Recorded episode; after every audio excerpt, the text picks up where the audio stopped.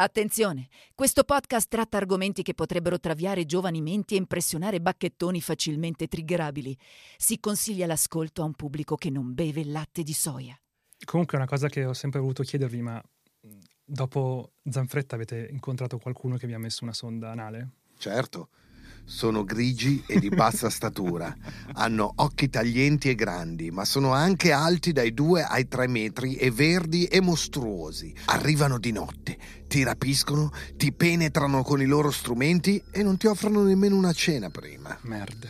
Questo è il caso degli incontri ravvicinati del quarto tipo in Italia. Non aprite quella podcast! Tenta pure questo esperimento. Ma è una pazzia! Non lo sopporterai! Mi sento male. Come la sonda Non mi guardi che voi non avete sopportato. Non mi guardi, ho detto. Avanti, come si chiama? Aprite! Sono loro i veri assassini. Devono pagarla. Ah, è un'opera meravigliosa. È veramente un'opera meravigliosa. Benvenuti a una nuova puntata di Non aprite quella podcast, un podcast che parla di misteri irrisolti, di crimini inquietanti e di fatti inspiegabili per la scienza e o Enrico Montesano.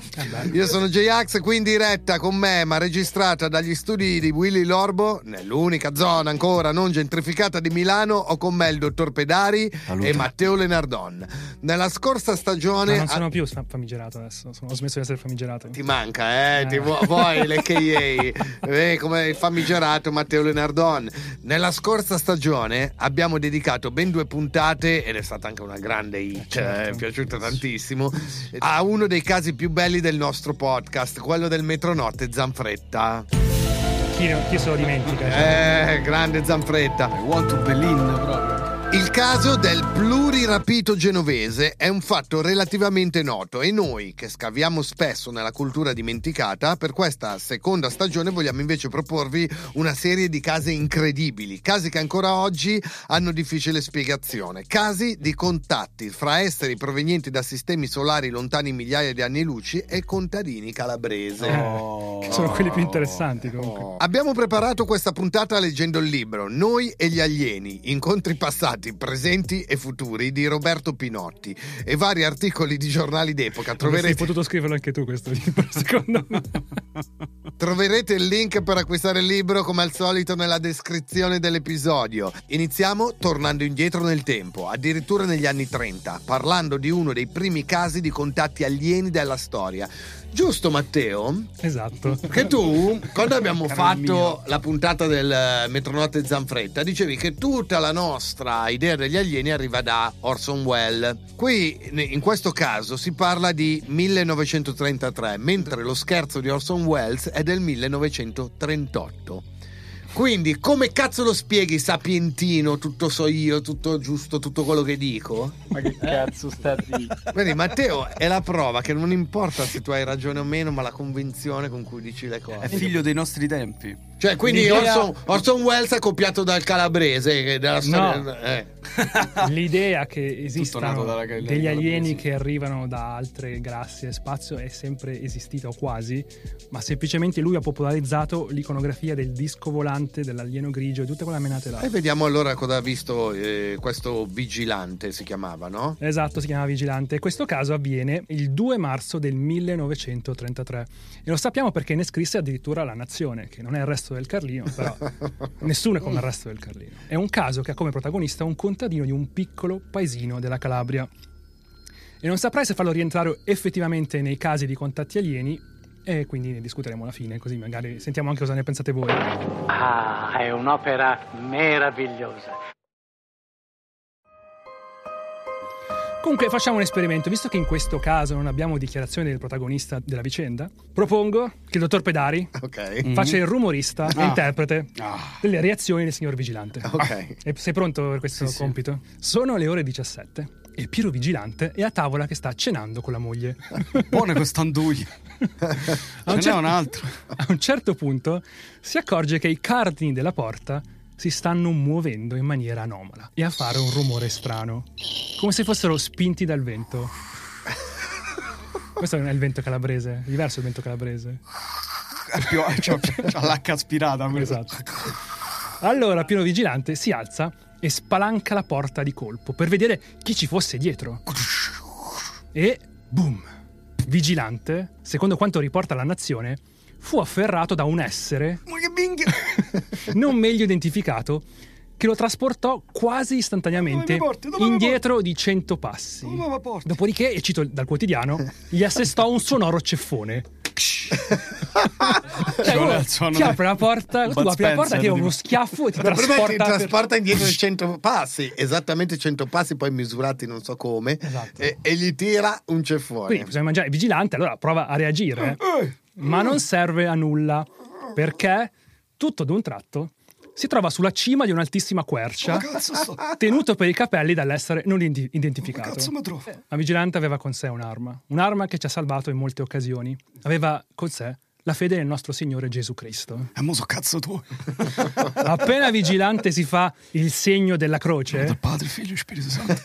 l'essere scompare, cazzo lasciandolo incapace di parlare sulla cima dell'albero. Fu solo grazie all'intervento della moglie, che nel frattempo aveva chiamato la polizia, che Piero Vigilante venne fatto scendere dalla cima della quercia con una fune tenuta da diversi contadini. Guarda sto stronzo, eh. E questa è la storia. Cosa, cosa ne pensate? Tu che sei esperto e comunicante con gli alieni. Che gli aveva fatto il calabrese? Era un alieno? intanto? Era il vino? Potrebbe essere magari un, un caso di avvelenamento mh, Da induia? no, da, da- da funghi, da cibo, capitava molto prima. E No? ti trovi sopra un albero? trovi infatti. No, Che cazzo di cibo hai mangiato? In realtà era il regolamento di conti e lui che non poteva cazzo, parlare. esatto, eh, può, può darsi. Adesso dice che sono stati gli alieni. esatto, stai zitto. Stai pure muto. Ora andiamo avanti di qualche anno, più precisamente il 9 dicembre 1954. Ok. Siamo a Grigignano d'Aversa, in provincia di Napoli, e sono le 6 del mattino e Giovanni Aquilante sta uscendo, come del resto sempre fa, per il quotidiano lavoro nei campi. Ma quello fu anche l'ultima volta che Aquilante venne visto. Al pranzo in famiglia, che è una tradizione a cui non mancava mai, nessuno lo vide. Neppure il giorno successivo nessuno incontrò il contadino. E passarono così 48 ore di paura e terrore per la sua famiglia. Solo la sera del secondo giorno, il figlio Andrea e un altro membro della famiglia, di ritorno da una ronda di ricerche nelle campagne dei dintorni, videro due figure umane dagli occhi fosforescenti. In generale non ci sono degli alieni fosforescenti, occhi fosforescenti. I personaggi di Ma Mortal me lo stai Kombat Sei tu chiedendo... che sei l'Alberto Ancia degli alieni. Oh, ma guarda te questo bastardo, cioè solo perché io tengo la mentalità aperta Tu sei il Piero Angela della droga e l'Alberto Ancia degli alieni. Per me questo sei. E tu sei il figlio di puttana dei podcast. Quindi Andrea vede questi occhi fosforescenti e rimane bloccato dalla paura, perché possiamo immaginare, insomma, non è che deve essere piacevole. E quando poi prova a inseguire queste due figure umane, queste figure spariscono nel nulla. Viene consultato quello che chiunque di noi avrebbe chiamato a questo punto il parroco del paese. Eh, vabbè, certo. certo. insomma, a quei tempi il prete faceva tutto, da curare il morbillo all'esorcismo di tua moglie quando era isterica, insomma. Tipo, no? datele quel vibratore subito, Esatto. fatela calmare. Esatto. esatto. Che non sto scherzando, effettivamente succedeva questo. Donne isteriche gli davano i vibratori. Hanno inventato il vibratore per le donne isteriche. I preti hanno No, non i preti. Qualcuno adiacente. Allora, non aprite quella podcast, si è appena detto che i preti hanno inventato il vibratore da dare alle mogli A isteriche. forma di Cero Pasquale, però. La scienza, la scienza ha creato i vibratori per fare zittire le donne, pensate. Questo don, questo parroco si chiamava Don Pasquale. E Don Pasquale decise di avvertire i carabinieri di questi strani Eh, fenomeni. non si fa, Don Basca. Ma poi abbiamo una sorpresa. Ecco qua. Giovanni Aquilante, alle 6 del mattino, l'ora in cui solitamente usciva per andare a lavorare la terra, rientra in casa. È chiaramente sotto shock e affamato, ma dice di non essere stanco. Inoltre non spiega a nessuno cosa gli fosse successo. Ci provano moglie e figli più volte, senza ottenere risposta. Ha, ha trovato una mattonella di bamba dell'andrangheta nei campi. Si è fatto un binging di tre giorni. ha detto fammi raccontare questa cosa degli alieni. Stava ancora ma- indurito. Ma una cosa incuriosì particolarmente la sua famiglia. In quei due giorni piovve ininterrottamente, ma Giovanni si era ripresentato completamente asciutto. Come Zanfredda. Dalla Uguale, testa. Zanfretta, infatti. Quindi, sai, quando ti rapiscono gli alieni, comunque torni asciutto. E cioè, ti asciugano. Almeno ti asciugano, cioè. E ti stirano anche le cose, secondo me. Torni certo stirato. Qualche ora più tardi, Giovanni Aquilante si decide finalmente a parlare. Racconta di essere stato attaccato all'altezza del casello ferroviario di Grigignano d'Aversa da due esseri descritti anche come nani. vestiti come l'arcobaleno e saltati improvvisamente fuori da un cespuglio. Un palumpa. No, tipo fu aggredito dai rappresentanti di lista, penso. Giovanni racconta che i due nani, arcobaleno, Intendeva dire la rappresentante di lista. Ma sì, chi cazzo se ne frega. Ma come? Fanno schifo. Giovanni racconta Parla sempre a titolo personale, eh, ragazzi. Giovanni racconta che i due nani arcobaleno erano elastici.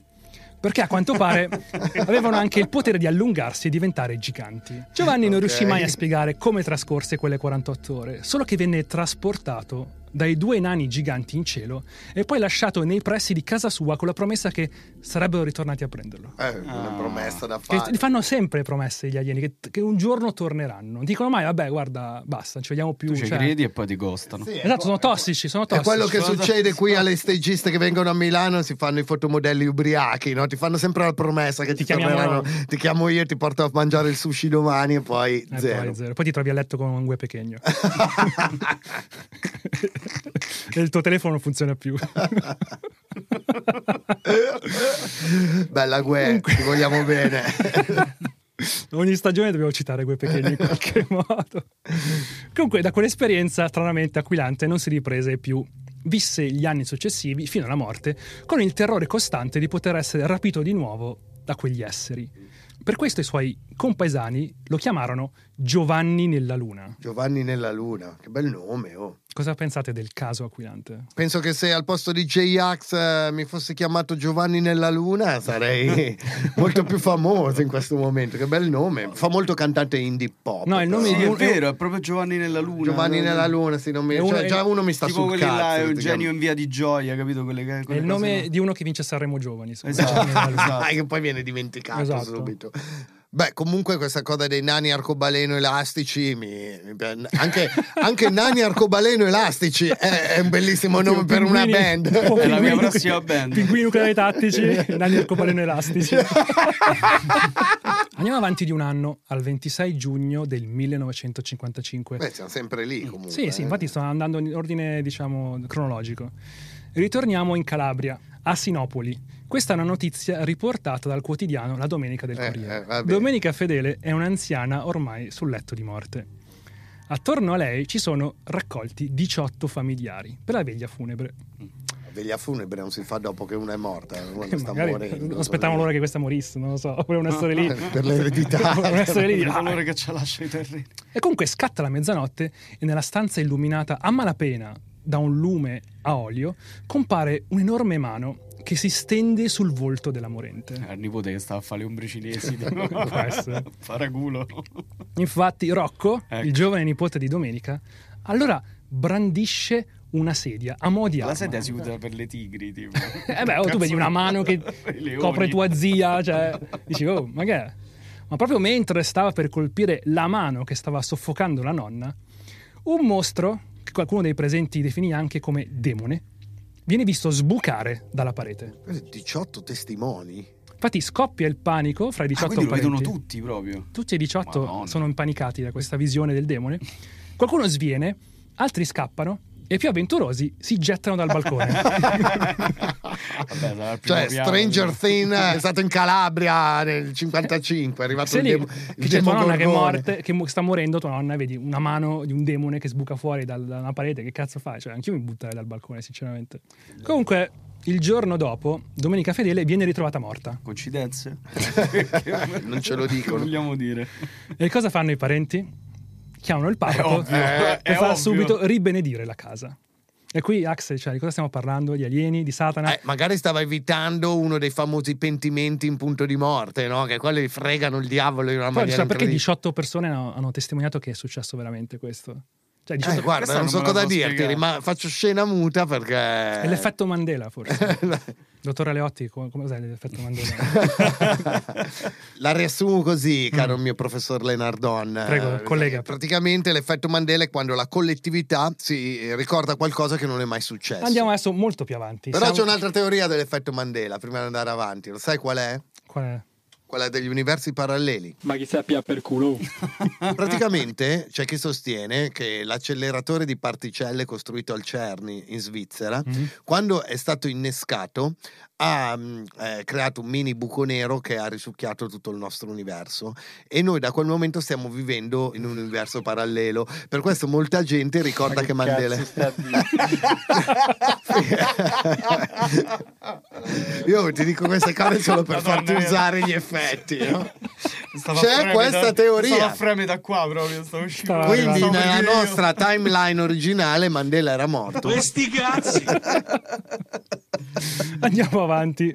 e anche nella timeline originale tu non eri un figlio di Troia. Invece qua- Andiamo avanti, andiamo al nord, andiamo a Pietra Ligure. Ancora in Oh. Liguria, va, la Liguria è proprio l'Arkansas dell'Italia dove ci sono i rapimenti più belli. 29 agosto 1989. Giuseppe Di Giorgio, un consulente finanziario della Sony, Come? No, Scom- della Sony cosa? No, music, Sony, La Sony Sony. elettronica. scompare sull'Autofiori a Pietra Ligure, per poi ricomparire misteriosamente a Sarzana sei giorni dopo. Vabbè, qua ti blocco subito. Allora, consulente finanziario della Sony, scompare a Pietra Ligure e ricompare sei giorni dopo. Eh. Eh, bamba, bamba per sei giorni, bamba zoccole. l'uomo ha con sé quello che chiunque di noi avrebbe se dovesse andare ad agosto a Pietra Ligure. Tre bombe Molotov e un sacco a pelo. Ah. E per placare il clamore suscitato dalla sua improvvisa scomparsa, l'uomo organizza una conferenza stampa nella sua casa di Melegnano e racconta agli increduli cronisti di aver viaggiato nel cosmo, dove avrebbe imparato ad ottenere dal più piccolo elemento esistente sulla Terra, tale PIN, sconosciuto alla scienza ci tiene a dire, l'antidoto? In ordine per l'AIDS, la carie e la paralisi. In ordine, non lo so perché che ordine è. C'è la carie, l'AIDS e la paralisi, cioè vabbè. Cioè, c'è in mezzo la carie fra due cose Cioè, precise. pensi- esatto. pensi in ordine di importanza. Evidentemente a lui dava fastidio, era cariato, non lo so. Grazie al PIN sarebbe possibile per Di Giorgio diventare invisibili, ringiovanire e compiere atti di magia. Eh, no, c'hai ragione, ex, questa è bamba. dai. La misteriosa sostanza sarebbe stata distillata in casa del personaggio, intenzionato a metterla in commercio con il nome di KB1. Ok. E ci sono diversi articoli di giornali, per esempio su Repubblica e l'Unità, su questa sparizione e tutti parlano di problemi di soldi e debiti. Che ne pensi? Bamba. Bamba, senza ombra di dubbio. Soldi e debiti, viaggio nel cosmo per curare la carie. Cioè, Bamba. uguale bamba. Le, le bombe Molotov? Cioè, ragazzi, Quello non- tipico cocainomane, pazzo. Sì, Cioè, le Molotov. Ma sotto coca come fai a farti le molotov? Cioè, cosa dici? Cosa ti servono le molotov? Allora, de- ehm, Difenderti quando ti imparanoia. No, tipo, magari... bravo, bravo. Vedi, detto, detto così, con la cosa di O poi, sopra. o poi magari dici, cazzo, a Pietra Ligure la sera Allora, fa per freddo, uno che- devo usare delle molotov. allora, tu non sei vergine in nessun orifizio, solo nel naso sei vergine, però ti volevo dire che questa è una eh, di quelle cose che succede spesso a quelli che fanno uso massiccio di cocaina, cioè la super paranoia ti porta, molte volte l'ho visto succedere, a tenerti vicino delle A armi. un tuo amico è successo. Parlo per mio amico. Ti porta a tenere delle armi vicino. delle armi. Sì, ad esempio c'era questo mio amico che non sono io, perché Sì. io per fortuna questa storia delle armi non ce l'ho Sì, mai avuta. E, e praticamente lui aveva questa spada da samurai vera, come si chiama? La katana. La katana. Katana, Eh, sì. e pre- ma vera, non di quelle la collezione, la Ah. teneva così sul camino, no? E praticamente quando si faceva le righe, poi passava, pensate che bello, poi che divertimento. Mazza. Tutta la sua notte pigliava una sedia, se la metteva davanti alla porta di casa e aspettava questi suoi nemici, fra virgolette, con la spada in mano, pronto ad affettarli, è che poi non bello, arrivavano mai, per no? fortuna che non c'era Deliveroo ai tempi, cioè, sennò sai che strage che faceva. Una volta sono finito con un personaggio molto famoso, di cui non vi dirò il nome, in una camera d'hotel a Riccione e praticamente eh, c'era, c'era l'hotel di fronte che aveva dei lavori in corso, era inverno, e stavano rifacendo la facciata dell'hotel e lui spostava la tenda e diceva Ax, Ax, vedi quelli lì sono agenti dei servizi segreti che mi stanno spiando. ecco, quello è stato il mio segnale per andarmene fuori dal cazzo, no? E quindi ho detto sì, ok, ti saluto a te, quelli agenti segreti, vado. Ora arriviamo praticamente ai giorni nostri e questa vi dico già, questa è la storia clou di questa puntata. Grazie a Roberto Ferrari Ma come Roberto Ferrari? Roberto Ferrari il DJ. Ma no, non è lui. Ah. al suo libro Dimensione aliena abbiamo la bellissima testimonianza di una giovane signora campana, Elga. classico, Classico nome, nome, campano. esatto. A quanto pare la signora apparterrebbe al mondo dello spettacolo e avrebbe per diversi anni, e cito dal libro, cantato per un principe in America. E i principi Eh, nobili di- sappiamo Eddie che Murphy. i nobili vivono in America abitualmente, no? Certo. Ma diamo spazio alla signora. Allora, sin da piccola ho avuto esperienze piuttosto particolari, solo che non ero affatto consapevole di vivere esperienze del tipo alieno. Ero convinta che fossero manifestazioni di carattere paranormale palesate da entità C'è spiritiche. una bella differenza. Cioè, eh. certo. C'è una bella Il la signora Elga, però. Vai, No, signora, vada, vada avanti. All'epoca possedevo facoltà da veggente. Eh, Per che culo. esempio, ho visto nel sonno come sarebbero morti i miei genitori e per quanto riguarda mia madre la sera prima sapevo che ci avrebbe lasciato a breve e nel giorno successivo ho perfino percepito l'ora del suo decesso. Che portavi sfiga, Elga. cioè. non chiedermi come questo sia possibile, ma di fatto lo è. Ho sentito il momento esatto del trapasso di mia mamma, proprio l'ho sentito. Ricordo che stavo parlando con mio marito quando improvvisamente disse: Mamma sta morendo. ma scusate, ma se questo lo sapeva Già. tipo il giorno prima, non poteva dire mamma vai in ospedale oggi, Che- stai che lì dove- cazzo con tipo 10 cose attaccate. Elga, quanto No. zucchero vuoi nel caffè? Uno, co- comunque mamma sta morendo. Ah, ok. Vabbè. Ah, è un'opera meravigliosa. Parlando sempre di sogni e preveggenza, in un'altra occasione mi accadde una cosa incredibile.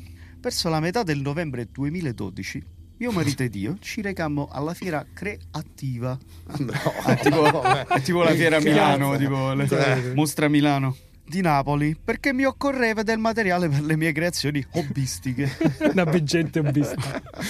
Spesi parecchi soldi tra resine e perline varie, parliamo di una Oh, cifra intorno, intorno ai 250 euro circa. Oh, minchia, 250 euro di perline. No, ma Che sarà una di quelle che poi rivende su Instagram le collanine. Sì, su fate- Etsy. le mie creazioni. Per cui quando vidi dei bellissimi brillantini che mi avrebbero fatto comodo, ma che sarebbero sforati dal budget di altri 90 euro, decisi a malincuore di non acquistarli. Che Pure il cazzo, budget. cioè. La mattina seguente trovai in terra, a pochi passi dalla nostra porta, un'immacinetta di Padre Pio. Ton, ton, ton. Come sappiamo ci tiene molto alle perline Padre Pio. Sì, i braccialetti di Padre Pio sono particolari Eh, perché certo. vanno E dal passano polso in e mano, passano in mezzo alla mano, sì. esatto. Entrata in stanza, mi sedetti sul letto e vidi una cosa davvero incredibile. Mi accorsi della presenza di alcune banconote dentro l'immagine di Padre Pio. Come? Non ci crederete. Ha fatto tipo un make it rain Padre Pio. ha fatto. da dentro. esatto. Non si tratta di una cifra qualsiasi, pensi esattamente, pensate un po' di 90 euro. Eh. I soldi che avrei Eh. dovuto spendere il giorno prima in fiera. Questo è il famoso miracolo della moltiplicazione dei brillantini. Dei soldi, sì. Inutile dirti che tornammo in fiera a comprare i famosi brillantini che mi costarono per l'esattezza 89 euro e 90. Ci ho pure guadagnato 10, 10 centesimi. centesimi. Grazie Padre Pio. Ho risparmiato pure 10 centesimi. È, ovvio che non fu Padre Pio a farmi trovare i soldi nella Ah. piscina. Eh beh, sì, che so scemo. Io credo al contrario che sono gli alieni Ah. che tenendoci monitorati Ah. intervengano a volte nella nostra vita sotto Cioè, spoglie. che cretini, come fai a credere che sia Padre Pio? È ovvio che siamo degli alieni appassionati di decoupage. Cioè, che, che- stupidi a credere che è Padre Pio. Cioè, o Padre Pio o gli alieni. Queste sono le tue scelte nella Questo vita. è un format della È stato Madonna da proporre in Rai. È stato Padre Pio o sono stati gli alieni? Ta ta da. Bellissimo. È Bellissimo. un quiz di Enrico Papi. Che faccio? Continuo? Vada, signora, vada. Nell'estate 2009, invece, insieme a mio marito, avvistai nel cielo un vero e proprio UFO. Ma quante cose accadono a questa signora? Cioè, Una- un attimo di pace fra una perlina e l'altra, cazzo, che succede tutti i Quella colori. sera, quella sera, mio marito ed io stavamo tornando da una galleria d'arte gestita da un nostro amico, quando improvvisamente, attraverso i parabrezza della nostra vettura, vedemmo una strana luce davanti a noi. Non era di certo un drone, non è né tantomeno un pallone sonda. Lo sapete che era? Era un UFO. e sono propenso a credere che si trattasse di una navicella da ricognizione fuoriuscita da un portale. base a cosa lo credeva? Propensa a cosa? Sono portata a Padre Pio, credere. Volevo che mio marito arrestasse la macchina per poter scendere a guardare. Ma, Ha ma, dato la- ma che cazzo vuoi? E io vicino, ma che cazzo sta dicendo? vuoi? Ferma la macchina. Ci abbiamo una... Io ero del portale, cazzo. Cioè. Elga. Oh, Elga, oh, ma oh. Già ti compro le perline, pure rompermi il cazzo con gli alieni. Cioè.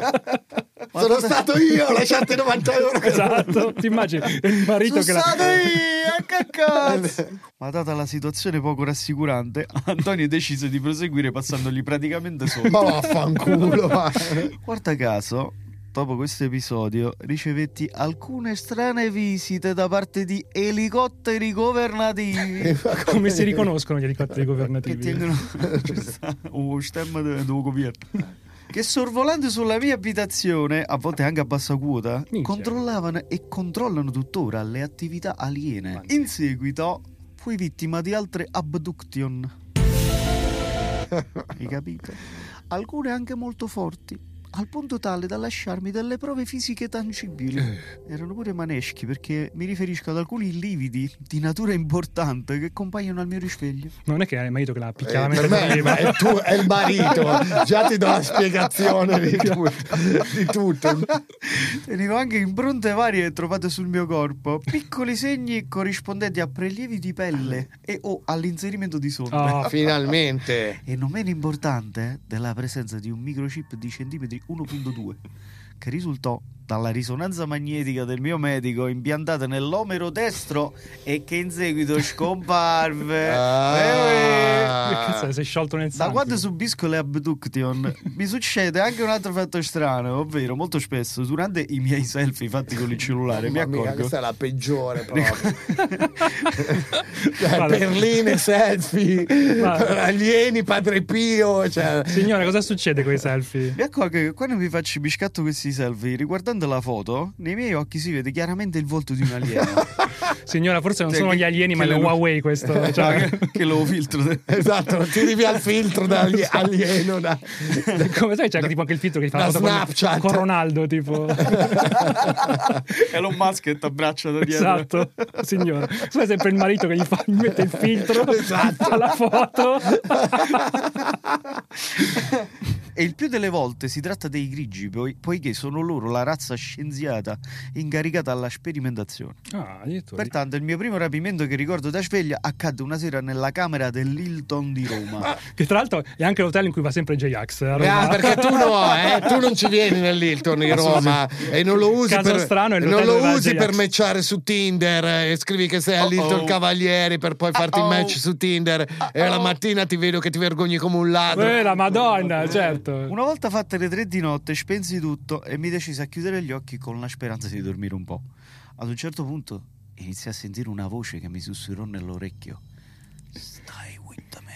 Ma come? In inglese In gli inglese. parla di alieni. Resta con me. non me la sa. Non me la sa. Secondo me tipo era una canzone di Michael Bolton che stava sentendo probabilmente. Forse era. No, sai che sotto al Cavaliere Hilton c'è sempre il tipo che canta. Il pianista. Il pianista solo alle 4 di notte che canta. Stay with me. Che io da vent'anni ogni volta che vado lì, il tipo qualsiasi canzone sta cantando, cambia gli accordi e mi fa Oi Maria, oi Ma-" e io entro sempre con Oi Maria. Cominciai subito dopo a sentire un altro suono dietro le mie spalle. Io ero girata sul fianco. Stavolta non più una voce, ma un rumore, una sorta di tamburellio contro un materasso. Come se ci fosse qualcuno che si divertisse a percuotere il letto con le dita. Era il marito che si segava. Cioè, Esatto. Capì di stare subendo un abduction e spaventata mi decise ad aprire gli occhi. Vidi davanti alla mia faccia un grosso occhio lucido, come se avesse una lacrimazione da pianto, con al suo interno dei cerchi concentrici bianchi. Oh maronna. E poi l'occhio scomparve. Cominciai a percepire la presenza di qualcuno, ovviamente extraterrestre, e mentalmente. ovviamente. Eh beh, ma come mi piace come arriva subito o Padre Pio o gli extraterrestri, cioè O le perline. Sentivo odore di fiori, sicuramente era anche Padre Pio. Ovviamente extraterrestre e mentalmente volli chiedergli se l'incidente che mi capitò sabato fosse opera loro. In breve, il giorno prima, mentre mi stavo asciugando i capelli, cadde improvvisamente un grosso pannello dal soffitto. Che mi... all'Hilton. Eh, oh. Mia- grosso pannello dal soffitto che miracolosamente mi sfiorò la spalla. Ehi. Cioè, non mi prese, mi sfiorò la spalla. Sono certa che se questo grosso e pesante elemento del plafone mi avesse colpito anche solo in parte la testa, probabilmente ora non sarei qui a raccontarvelo. Cioè sono gli alieni che ti proteggono dai plafoni che cadono, pensa a te. Il fatto davvero strano fu che questo pannello non si ruppe e nemmeno si scollò dal soffitto, ma cadde poiché si svitarono tutte e quattro le viti che lo tenevano ancorato al plafone. E persino il personale dell'Hilton, che chiamai subito dopo, non fu in grado di spiegarsi l'accaduto. Visto che- Questo è sempre il marito. che-. Si è svitato. Sta cercando di ucciderla Esatto. praticamente. Vabbè, sta di fatto che rischia è grosso. Per cui mi venne spontaneo, durante il contatto mentale, chiedere agli alieni se fosse stata opera loro quanto accaduto nel bagno dell'hotel. E mi risposero di no. E che non furono stati loro ad attentare alla mia vita, ma che al contrario dovettero intervenire a mio favore per deviare la caduta del pannello.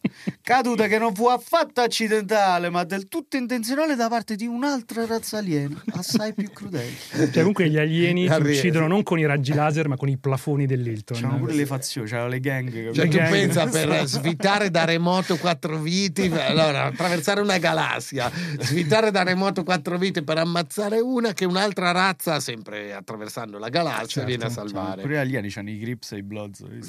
Sono, sono questi alieni che vanno in giro per tutte le galassie per uccidere gli appassionati di decoupage.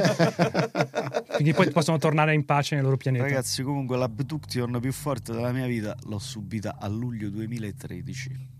Oddio. Ricordo che mi trovavo in una stanza bianca al cospetto di un alieno, forse androide o umanoide. Ma è un androide o un alieno? Era un umanoide forse. Sta di fatto che aveva un aspetto bellissimo, di un Mm. fisico statuario ed era completamente nudo. Eh, signora. Ogni tanto mi tratto bene. Questo ricordo però finisce qui, nel senso che mi manca il collegamento temporale Eh, con il chiamiamolo così. flash avuto invece la sera seguente. Il collegamento temporale le è mancato. Per essere però. Diretti, mi ritrovai in corso d'opera, ovvero nel pieno di un orgasmo, Eh. facendo l'amore con un essere differente dalla prima visione. Aprendo gli occhi mi ritrovai addosso un alieno dai capelli bruni e la pelle di color bianco latte. Cioè, la cosa è degenerata in maniera velocissima. Nord, cioè, siamo partiti Dentro da Padre Pio ed è arrivata a scopare all'Hilton. Nel, nel Cioè, di mentre stavo proprio orgasmando, si è accorta che c'era un alieno albino. Un barone! Fu comprensibile chiedermi se fossi sveglio o stessi sognando. Antonio, sei tu? Antonio sei tu? Andò. Andò! Ma avevo gli occhi ben aperti ed ero completamente vigile e lucida su ogni dettaglio che in quel momento mi stava circondando. Guardando i suoi occhi non percepivo nessuna emozione. Come se stessi facendo l'amore con un robot. O con Pedro. Freddo, freddo e distaccato. Non trasmetteva alcuna emozione né gemiti. Forse è lei che non scopava bene, scusami. Cioè, se questo faceva nessun sì, rumore sì. nei gemiti, cioè, Sì, è così. Un aspetto tanto bello quanto insignificante. c'è un po' di tristezza nei suoi- nelle sue parole. In un lampo difficile da descrivere o spiegare, mi resi conto di trovarmi sul mio letto a gambe aperte e completamente bagnato da una sorta di liquido seminale dall'aspetto bianco. dai, cioè, ma cioè, siamo svoltati completamente da fare le collanine a sfondo religioso a Padre Farsi Pio siamo arrivati religioso. qua Era al un- liquido seminale dall'aspetto biancastro che cazzo vuoi che sia È un, ca- Cioè, un caso estremo di polluzione notturna del marito. Sfacimmo alieno. per, per la considerevole quantità presente nel letto, questo composto organico non poteva di certo essere uscito dal mio corpo.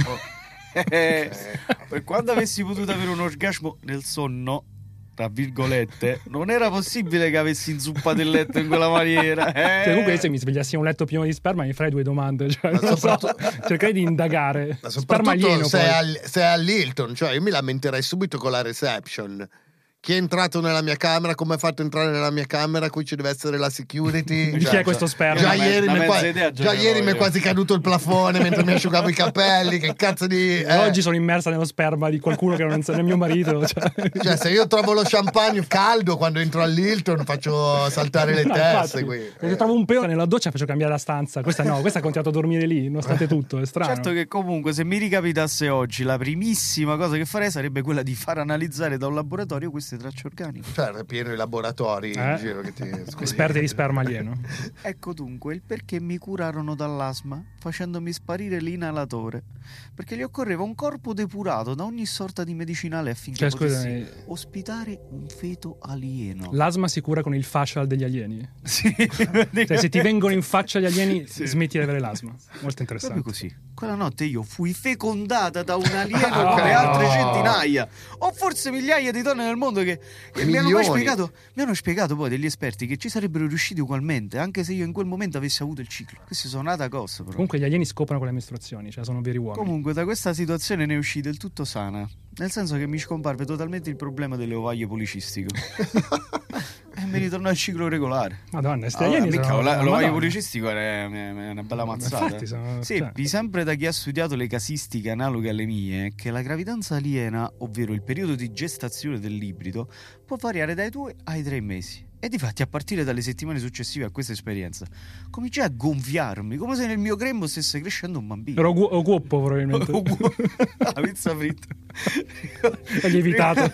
Ricordo, il razzismo. che- Ma perché? È semplicemente il cibo. ricordo che durante le vacanze di fine luglio, fatte a Roma in compagnia della famiglia di mia cugina, soltanto una volta mi sentii bene da riuscire ad andare al mare, perché i restanti giorni li passai a letto la classica nausea e vomito da gravidanza. Pensa che rottura di cazzo andare in vacanza con questa qua, figa. che- Ma poi il marito che cosa faceva tutto sto tempo che lei aveva, diceva di essere gravida da un alieno? Cioè, che... Mentre prima ero sicuro della bamba, qui sono sicuro che c'è il marito dietro tutto questo. Ma voi vi starete chiedendo sicuramente perché non andai a farmi fare un'ecografia. Esatto, Eh, perché? o no? Perché? Ah, eh, perché lo stesso motivo per il quale non feci analizzare lo sperma alieno.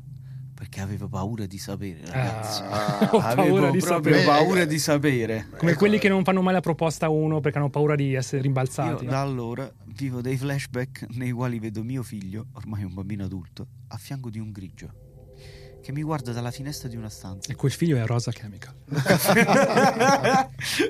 mi guarda dalla finestra di una stanza come volessero mostrarmelo per mantenere una sorta di legame materno. C'ha affidamento. A distanza. Tipo ogni, ogni mese 10 euro gli mette.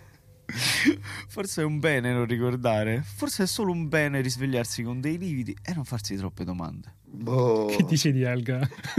Marito, marito, per me è il marito. Il marito che tipo fa gaslighting e vuole fare impazzire sì. la moglie. Marito con varie tecniche. Secondo me è lei che proprio l'ha, l'ha- l'ha- l'ha tradito ripetutamente. tipo, E si è inventato tutta sta... Fino a No, trovarsi, no, fino a no. farsi fa un bucacche estremo. Tipo, No, non dire questo di pieno Elga, sporco. non dire questo di Porta Elga. rispetto per Elga. Eh, ma tu se vieni rapito dagli alieni, Sai cosa accadrebbe? Non sono io rinchiuso qui con voi.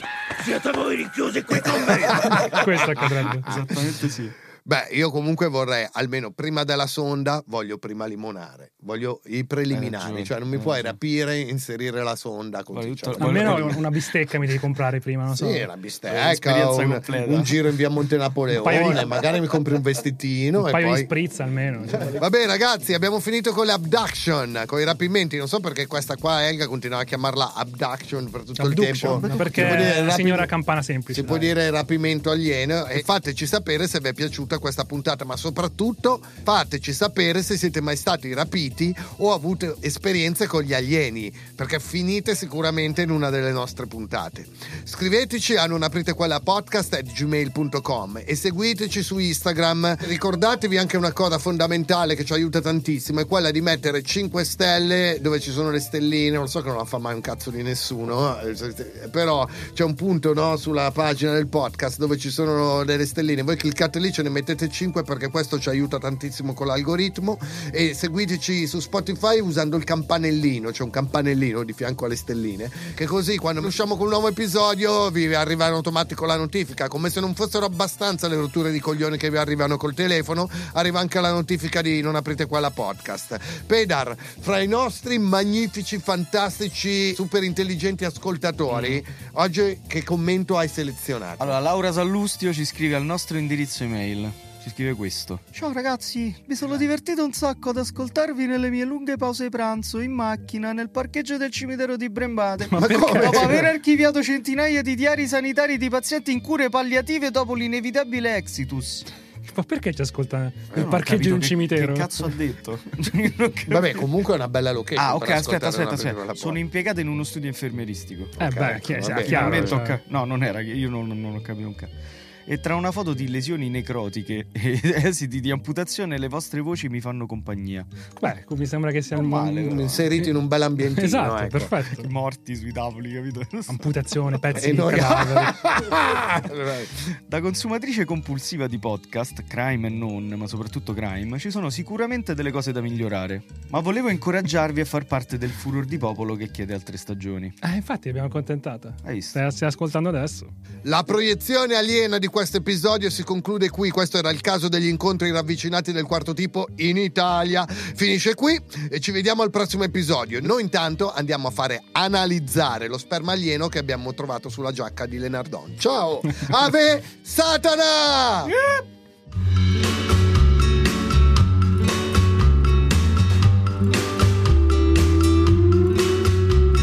Non aprite quella podcast è una produzione Spotify Studios in collaborazione con Willy Lorbo, scritto da Matteo Lenardon. Produttori esecutivi Alessandro Aleotti e Jacopo Penzo, fonico Marco Zangirolami. Riprese Francesco Colombo, line producer Alberto Marin, assistente di produzione Alberto Turbofiocco Carrato. Ascolta il rap cap della puntata di Pedar su Instagram all'indirizzo non aprite quella podcast.